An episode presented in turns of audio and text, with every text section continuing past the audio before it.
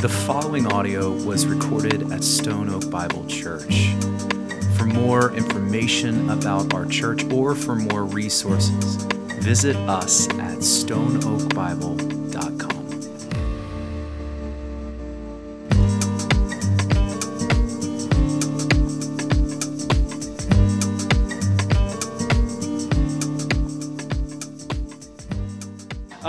I'm so grateful to, to be where we are this morning. We have seen God doing so much in our church. And uh, we have had the opportunity now to walk through Revelation 2 and 3, looking at all of the churches that we see in, these, in, in this text. And we've looked at six already. And this morning we reach the final church. And I don't know if I'm uh, allowed to say this, but I think the best one is last. Um, I love this text. I love this text.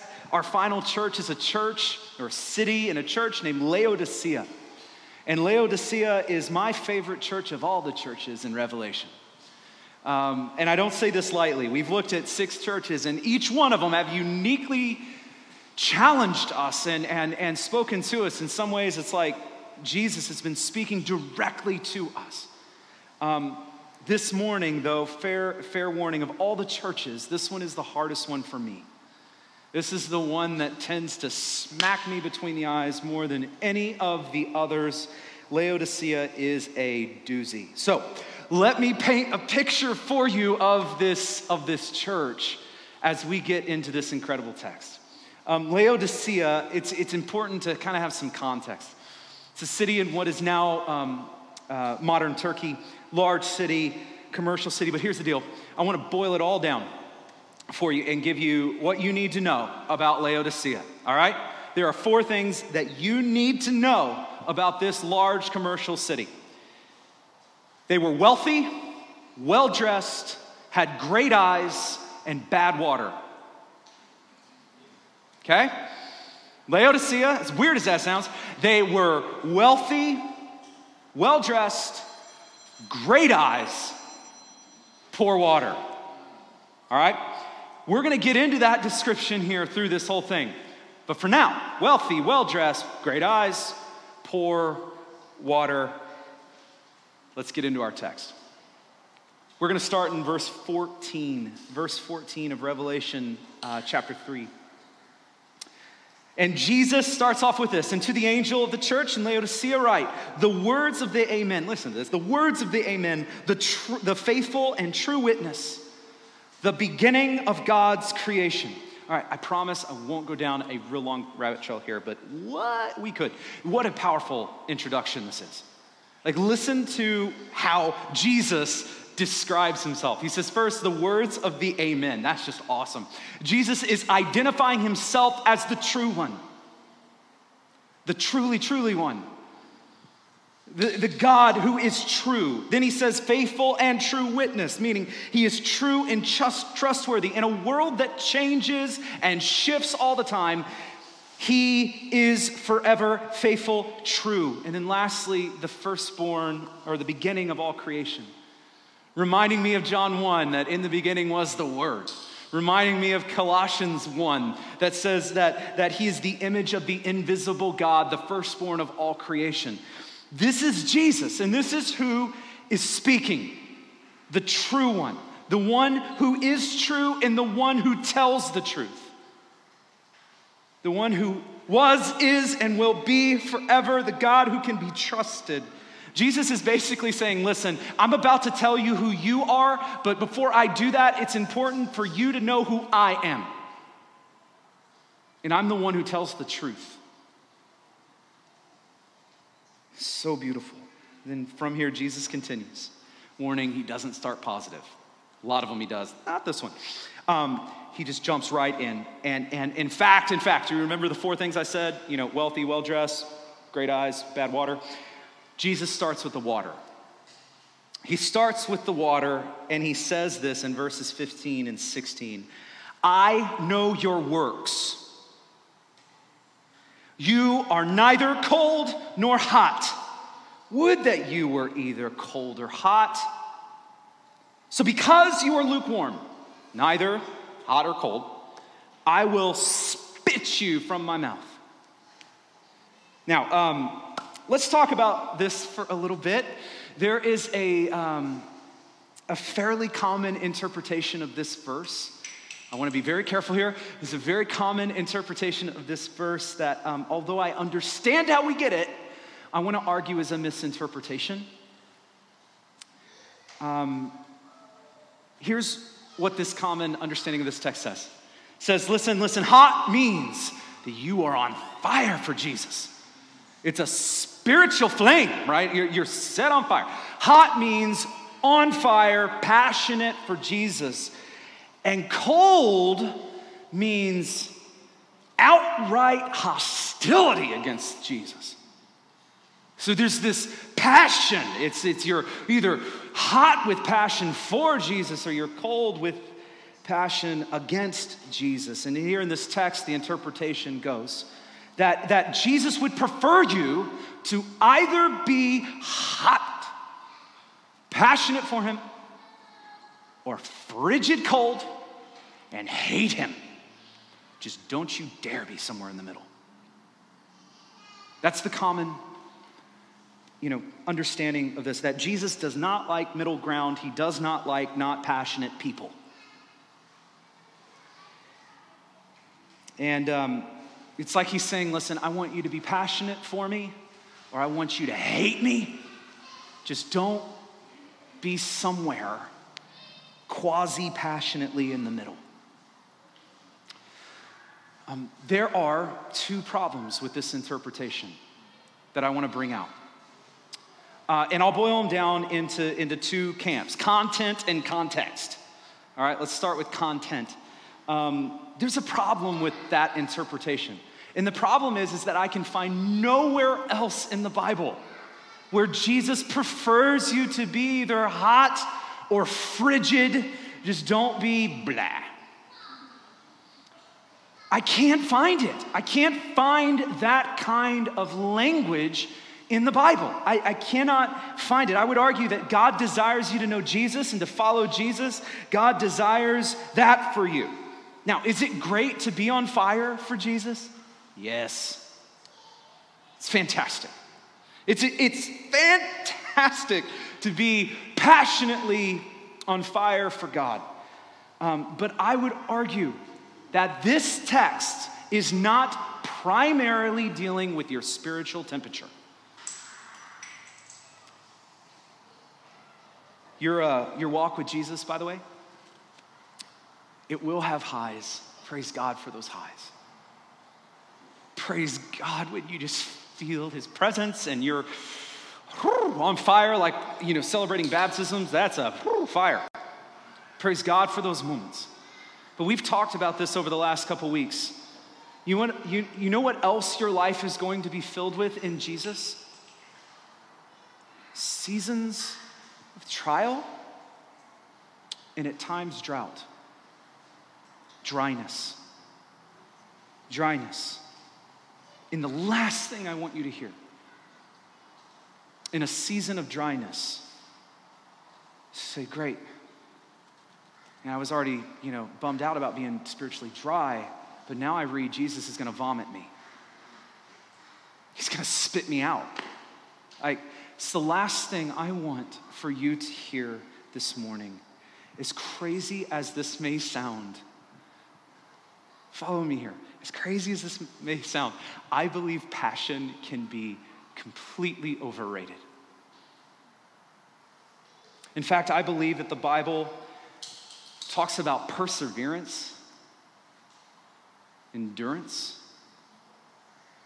steadfastness, obedience, faithfulness, dedication, humility, trust. I believe, church, that the Bible is chiefly concerned with those things.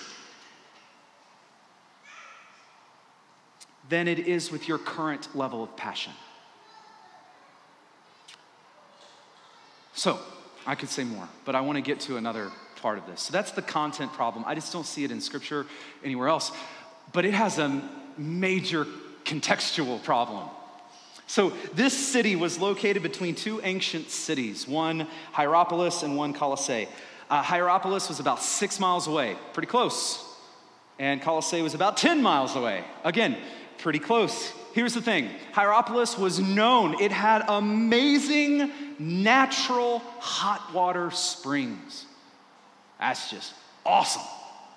I, it was it, pure hot water. I mean, does anyone enjoy that? I mean, a good hot shower, that's good. Good hot coffee, good hot tea. It's awesome, not even to mention the cleaning purposes or the medicinal purposes for good, pure, hot water. It's awesome. Hot water is great, and Hierapolis had it. And on the other hand, another 10 miles away, you get Colossae. That uh, was a city famous for its natural, cold, pure, refreshing cold water springs. That right there is awesome too. Like, how many love a good cold water? I know that I do. We live in San Antonio, Texas. It's, uh, we're fortunate it's not 97 degrees right now. We love cold water. And cold water is great. But you know what's not great? You know what's not great? Laodicea. It had nasty, blah, not hot, not cold, blah, nasty. For the city, that was a problem. And in fact, in history, we, we, we know that, that Laodicea built massive infrastructures to pump water from other places because their water was terrible. This is before hot water heaters, purifiers, and refrigerators. This was a real problem. And you know what Jesus is doing? Jesus is looking at this, this church, this city, and, and, and here's what he's doing with this lukewarm statement. He, he's looking at them and saying, Church, I see you. I see what you're doing. I see your works, and it is as nasty as your water supply. It's as nasty as your water. Jesus is saying, Oh, that you would be hot water. I love hot water. I love hot coffee. Oh, that you would be cold water. I love cold water. I love iced coffee. But don't be day old, nasty room temperature coffee. Do not be lukewarm because that's nasty and I'm going to spit it out. I'm gonna, I'm gonna spit it out. So here, it's not that Jesus is saying, look, look, look, I would rather you be, you know, you be burning with passion for me or ice cold against me. Just don't be somewhere in the middle. What Jesus is saying here is, look, hot water and cold water are good. Your water is nasty. Lukewarm water is nasty. And so we need to ask, Pastor, if you're telling me that lukewarm water is nasty and it's not about passion, then what does it mean to be lukewarm?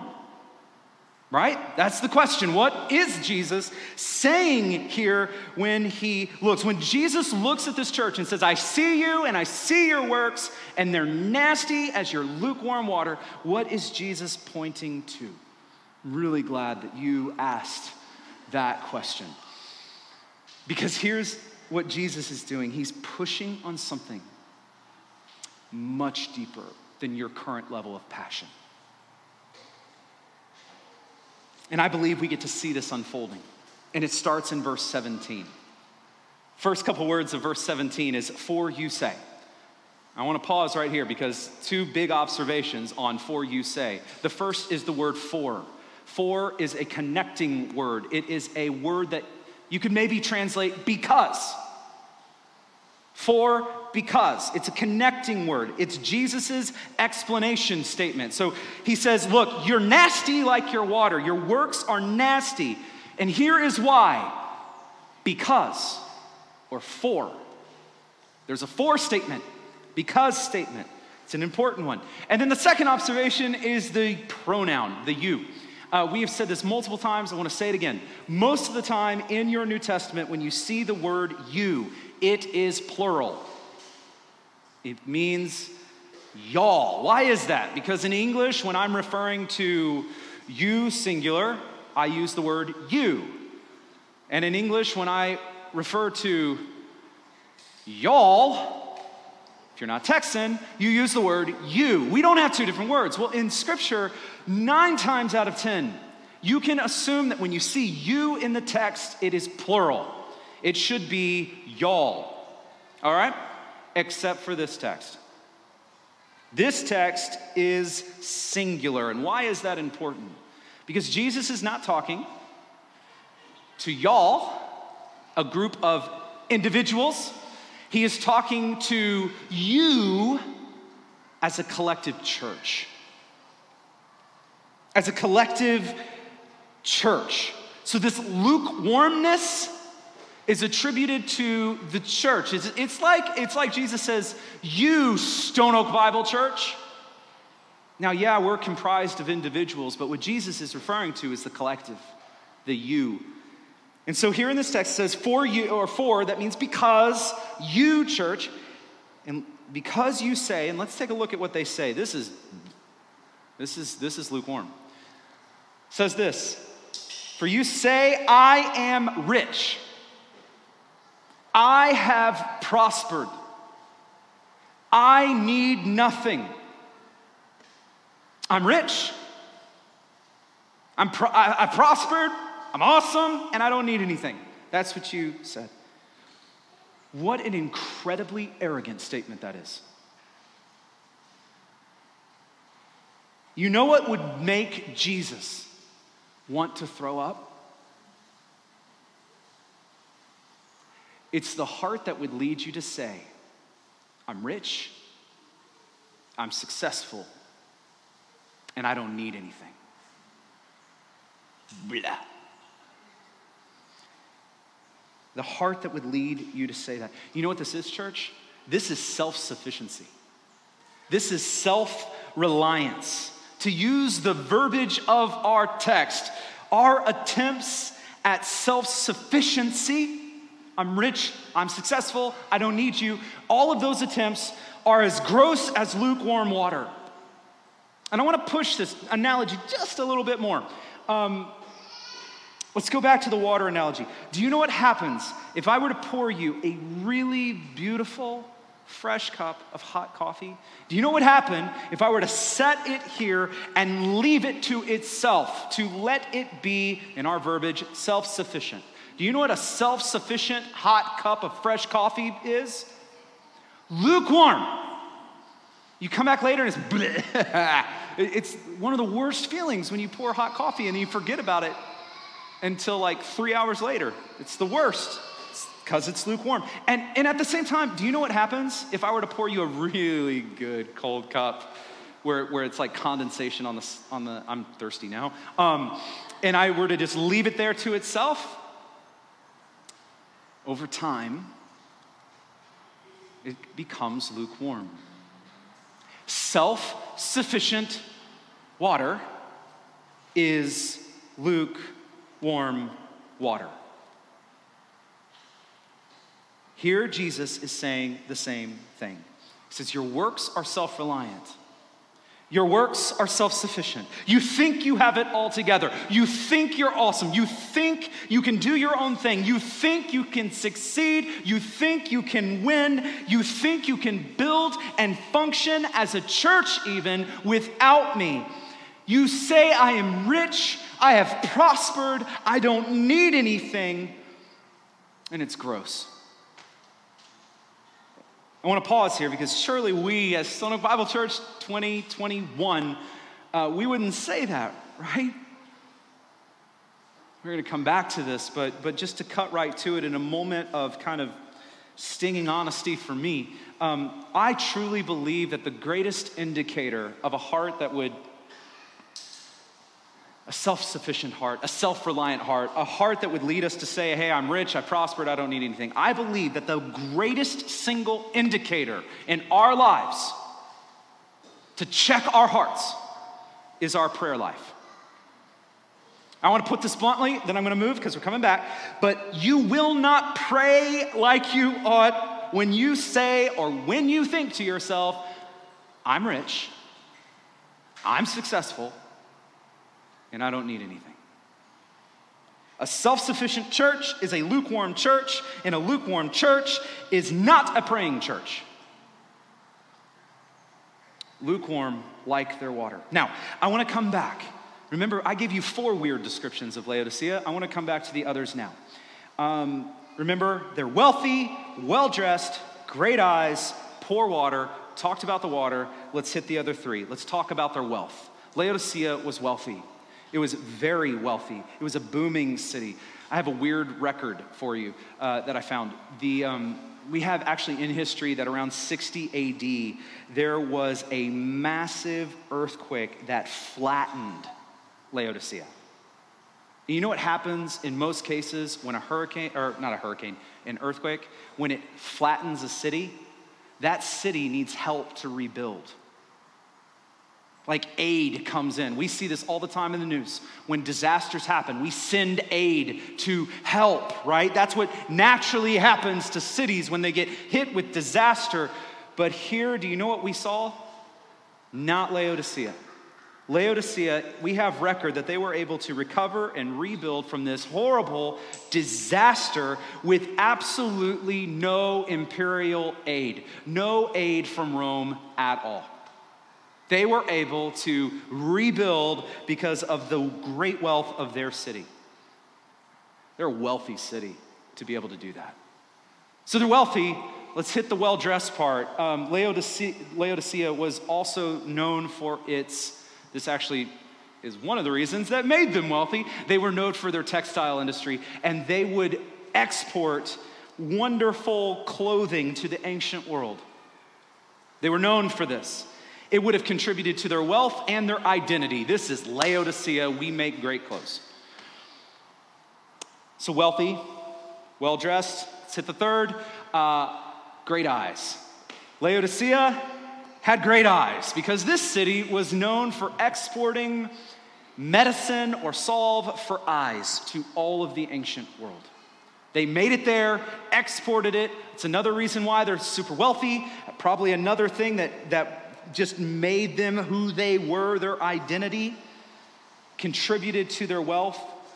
And so they were wealthy, they were well dressed, they had great eyes. With those things in mind, listen now to how Jesus meets them where they were and listen to the way he hits their self sufficiency. He says this first of all, they say, I am rich, prospered, I need nothing, not realizing that you are wretched, pitiable, poor, blind, and naked. Poor, blind, and naked. Talk about hitting them in their identity. You think you're wealthy, you don't even realize you're poor. You think you specialize in eyesight, you don't even realize you're blind. You think you're awesome in your clothes, you don't even realize that you're naked. So, do you see what Jesus is doing here? He is picking apart this city, this church's self sufficiency breaking it apart. more accurately, Jesus is opening their own eyes to their own self sufficiency because they don't even see it. Self sufficiency had made them like their water nasty, bleh, lukewarm. And it's such an incredible statement, and it calls, it needs to call us to ask a question How are we like this ancient church? How have we trusted in ourselves over Christ? In what ways have you and I, have we said, I need nothing? In what ways have we said this? I, I pray that the Spirit would open our eyes to all of the ways that we have said this. And I want to share something with you before we finish this text. Um, when we first started Stone Oak Bible Church, we had a calling to this community. And we were so excited to get to the work, to plant a church here in this community, to plant a gospel community that was intentionally simple, that didn't rely on all of the bells and whistles to get people to see Jesus, but who could just come with Jesus and say it's enough. We wanted to be intentionally simple so that we could be gospel centered. We had this vision to plant. And, and I remember in that process, we did a demographic study on this community. North Central San Antonio, um, the Stone Oak community. And I wanted to share just real quick four things that were on this demographic report in light of this church here in Laodicea. The first, the median income of this community. This was a 2015 study. And back then, the median income, the, the annual salary of this household income for this community is $131,000 a year. That is the annual average salary for households here in our community at Stone Oak. Just for some perspective, that's high. Uh, the state average right now is 54,000. So put that into perspective. Here in our community, we have two and a half times the state average as an average median income. Question number two. When asked then to rank from one to five, one to five, how would you rate your pursuit of wealth? Our community answered two. That's actually not surprising. What that means is, is you typically see higher numbers in, in communities that are struggling economically because there is a passion, desire for what is not theirs. And typically, you see lower numbers in communities that are more affluent. Um, so, this isn't surprising. Question number three When asked to rank from one to five, how would you rank your pursuit of your career advancement? Our community, one.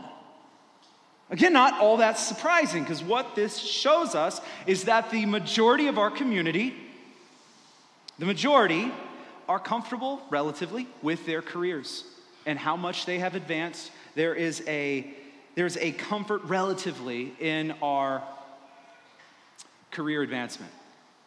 So, uh, let's take in the final question. So, our community, who, by the way, is earning two and a half times the state average of income, our community, who has achieved a good amount of wealth, who has achieved a, a good amount of success in our career, Question number four when asked to rank from one to five, how would you rank your overall sense of well being? Our community answered one. For some perspective, that is significantly below state average. That is significantly below national average. That is hugely telling. In a community who is largely self sufficient, in a community that is largely self reliant, in a community that has the ability to be self sufficient and self reliant, there is a general lack of well being. In other words, according to this demographic, and I was blown away by this. It's not our bank accounts that are bankrupt, it's us, it's our sense of well being that is bankrupt. And this is, this is our community. And, and honestly, to be direct, this is one of the predominant reasons that God has called us here to minister here in this community, to stand up and to say self sufficiency is bankrupt and Jesus is better. Money is not evil, your self sufficiency is. But we're never going to be able to do that. I want you to hear me. We are never going to be able to fulfill that ministry if we ourselves as a church are relying more on ourselves than we are on Jesus. Um, I want to share one of the greatest fears I have as a pastor, and it almost kept me from being a pastor. Uh, you, you, can ask my, my wife about that. Um, I have a huge fear, especially in the beginning, because I saw that it would be completely possible to plant a church, to do great things, to accomplish things in ministry, to see great things happening, and in my heart to have known that it was done completely on our own strength. That it was us trusting in our own money, our own size, our own ability, our own strength, our own charisma to build Christ's church without Christ. It's possible, completely possible, for us to fool ourselves to thinking that we can reach a self sufficient community by planting a completely self sufficient church. And to that, Jesus looks at that and says, You're lukewarm and you're nasty. You think you're rich and you're poor. You think you're clothed, you're naked. You think you see, but you're blind. You think you're great, but you're broken. I pray that God would expose any ways in which we have trusted in our own abilities, our own self sufficientness. Not a word, made it up. And that we would instead return to Him and run to Him in prayer and dependency. And from that place, that we would now listen to what Jesus now says in this text. Listen to the grace and the compassion that Jesus shares for the, for the community, for the church who says they don't need anything, who are self sufficient, who don't even recognize how blind, naked, wretched, and lukewarm we are. Jesus says this in verse 18 I counsel you to buy from me gold refined by fire, so that you may be rich, white garments, so you may clothe yourself, and the shame of your nakedness may not be seen. Salve to anoint your eyes that you may see. Church, that is so good. Jesus says, You want wealth? Come to me. Your high median household income is not to cut it. Come to me, buy from me, and what I give you will be real, true, lasting, eternal, and pure. True wealth is in Jesus. Last Tuesday, we had um, our prayer gathering, and uh, one of our elders, Dan, um, he prayed something. And I know you're not supposed to stop in the middle of prayer meeting, get out a pen, and write down what someone says. I think that's not allowed in prayer meetings, but he prayed something and it stopped me. And I wrote it down. He said simply, Jesus, without you, we have nothing. With you, we have everything. Yep. Yeah. It's so good. You just have to reach over and write that one down. To have everything, but to not have Jesus is not to have anything. And to have, you can have nothing, but to have Jesus, we have everything. Jesus says, Come to me, I will make you wealthy. Then he says, Come to me, and I'm going to clothe you. Listen, church, ever since the garden in Genesis 3, we have run from him and shame and nakedness and try to find fig leaves and try to hide from Jesus. And, and here Jesus is saying, Come to me and let me clothe you in white. That is purity, that is righteousness, in all of your brokenness, come to me and I will forgive you and make you clean. So I will make you rich, and these riches are far better than what the world offers. I will clothe you, and I will take away all the shame and the nakedness from you. And then, third, he says, Come to me and I will give you salve to anoint your eyes. Jesus heals the blind, both physically and spiritually. Reminds me of the most popular song ever, Amazing Grace. How sweet the sound that saved a wretch like me. I once was lost, but now I'm found. Was blind, but now I see. Jesus here is offering grace. He says, I counsel for, to, for you to come buy from me. I will give you white garments. I will anoint your eyes. And then verse 19, those whom I love, I, I reprove and discipline. Let's take that in. Those whom I love, I reprove and I discipline. At times, church, I think it's really easy to think that of God being this real punitive God who just wants to, you know, blast us and smite us when we do bad things. To think of him in that light, to think of him, you know, punishing the wicked with an iron fist.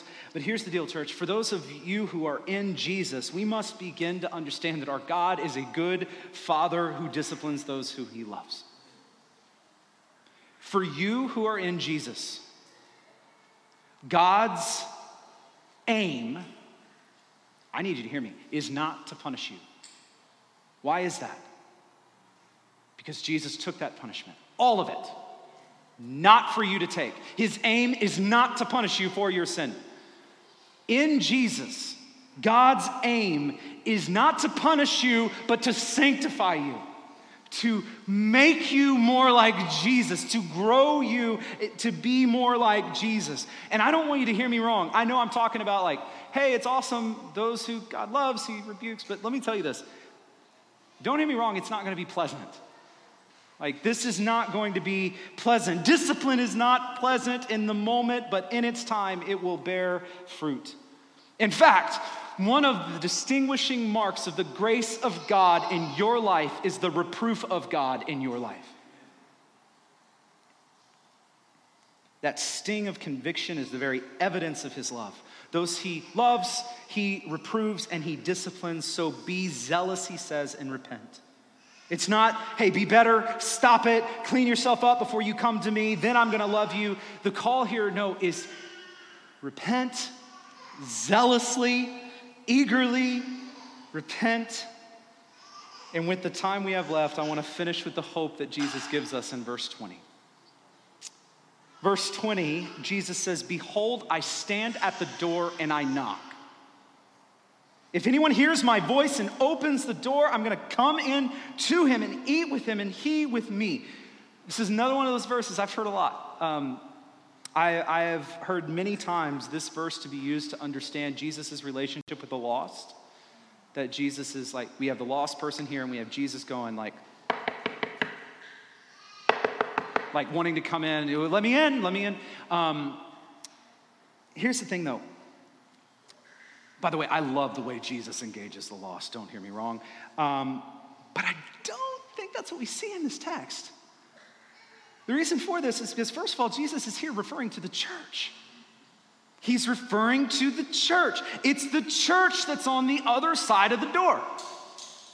It's the church that's on. So I want to paint a different picture and I want us to use our imaginations. Let's pretend that we're all in a house, big old house. We're all in a house and, and we are just doing what the church does. We are doing the ministry. We are doing all the things that we get to do as the church. We're, we're singing and preaching and fellowshipping, caring for the poor, launching ministries, doing all that churches do. Let's pretend that we're in a house, all doing all those things. And then we hear this.